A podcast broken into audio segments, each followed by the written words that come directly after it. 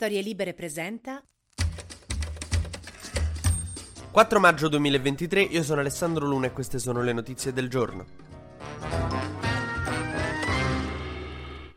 Nella notte di martedì il Cremlino, il palazzo dove dovrebbe risiedere Putin, è stato colpito da due droni che sono esplosi poco sopra la cupola del palazzo. Putin non era presente in quel momento, quindi non è stato colpito, anche se ha detto che è l'ultima volta che ordina con Amazon. I due droni non sono riusciti a colpire il palazzo, sono stati intercettati dalla difesa aerea prima, però sono arrivati proprio sopra il Cremlino, quindi insomma, gran spavento. L'ex primo ministro Medvedev ha detto "Ah, adesso allora dobbiamo eliminare Zelensky". La Russia dice che è un atto terroristico senza precedenti. Cioè, ieri la Russia ha reagito come come se questa cosa di colpire un altro paese è una roba incredibile. Cioè, boh. boh. Non so se avete visto, ieri c'è stata una sparatoria in una scuola a Belgrado. È come se gli Stati Uniti commentassero questa cosa dicendo, beh, inaccettabile, veramente. Non capiamo cosa succede alla Serbia. Le avete inventate ste robe? E così pure il Cremlino, cioè, non mi pare che Kiev l'avete tanto lasciata stare. Ecco, a questo punto però mi sento di consigliare, se ci sono dei napoletani in ascolto che vivono a Mosca, se a un certo punto il Napoli dovesse effettivamente vincere lo scudetto, buoni coi fuochi d'artificio. Non è aria, non è molto aria sto periodo.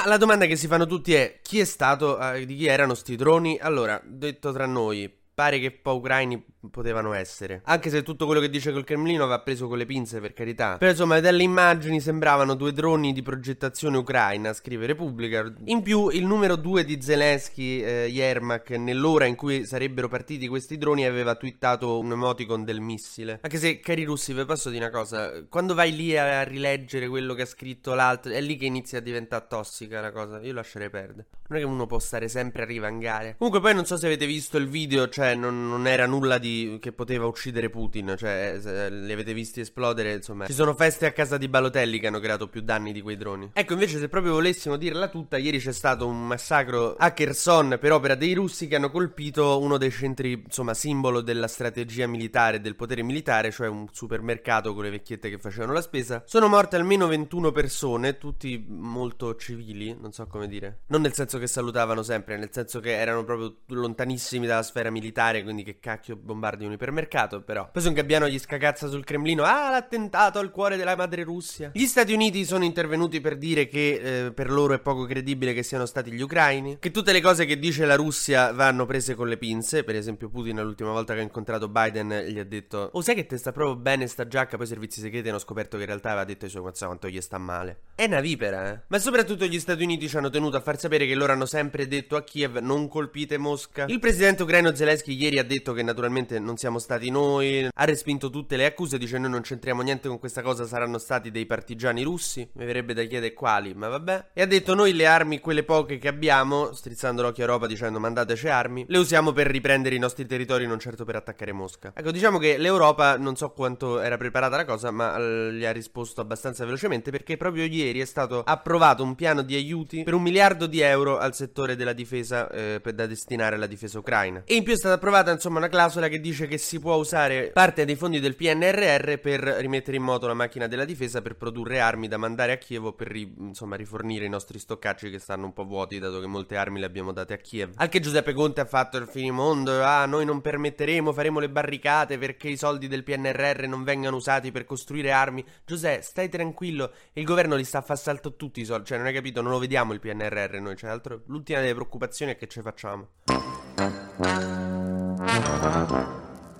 Brutte notizie per chi voleva comprarsi un po' di gas, tornano a salire le bollette. Nel mese d'aprile pare che ci sarà un aumento, insomma, intorno al 20% delle bollette del gas, per cui nei giorni in cui sta arrivando l'anticiclone africano con temperature che si alzeranno un sacco, vabbè, io ve lo dico, spegnete il riscaldamento, però non so quanto è utile, sì. Comunque mi sembra il caso di poter dire a questo punto della nostra storia che il piano di Putin di farci morire di freddo in inverno forse un pochino è fallito. Lo so che è permaloso, però quando uno sbaglia una cosa glielo devi dire. Ma parliamo un pochino di Forza Italia perché perché ci sarà un faccia e faccia tra Tajani e Ronzulli, che sono le due correnti interne, diciamo, a Forza Italia, in attesa che si sblocchi il capo dal San Raffaele. E in effetti, allora, questi sono giorni importanti per Berlusconi perché potrebbe uscire dall'ospedale nudo rincorrendo un'infermiera, però potrebbe uscire dall'ospedale. Se lo vedete, riportatelo. No, seriamente, dovrebbe uscire sabato dall'ospedale e manderà un audio alla convention di Forza Italia. Quindi, insomma, pare che si è ripreso.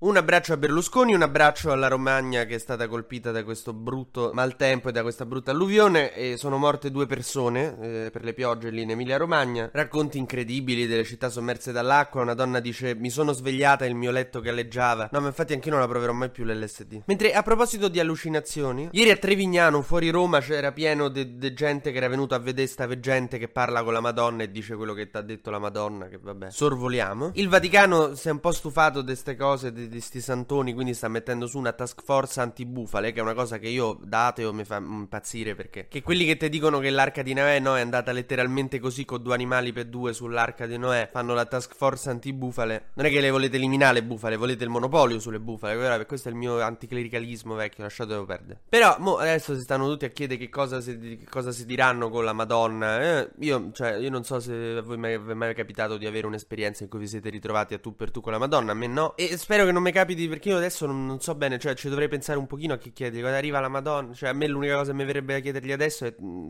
perché tipo il kiwi c'ha i peletti che, per, perché? Cioè che, a che servono? Cioè non è che mi danno fastidio, che non capisco perché. Ah, mi spiace un botto per quello che è successo a tuo figlio. TG Luna torna domani mattina, sempre tra le 12 e le 13, su storielibere.fm.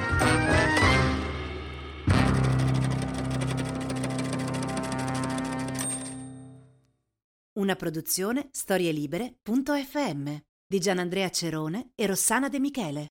Coordinamento editoriale Guido Guenci.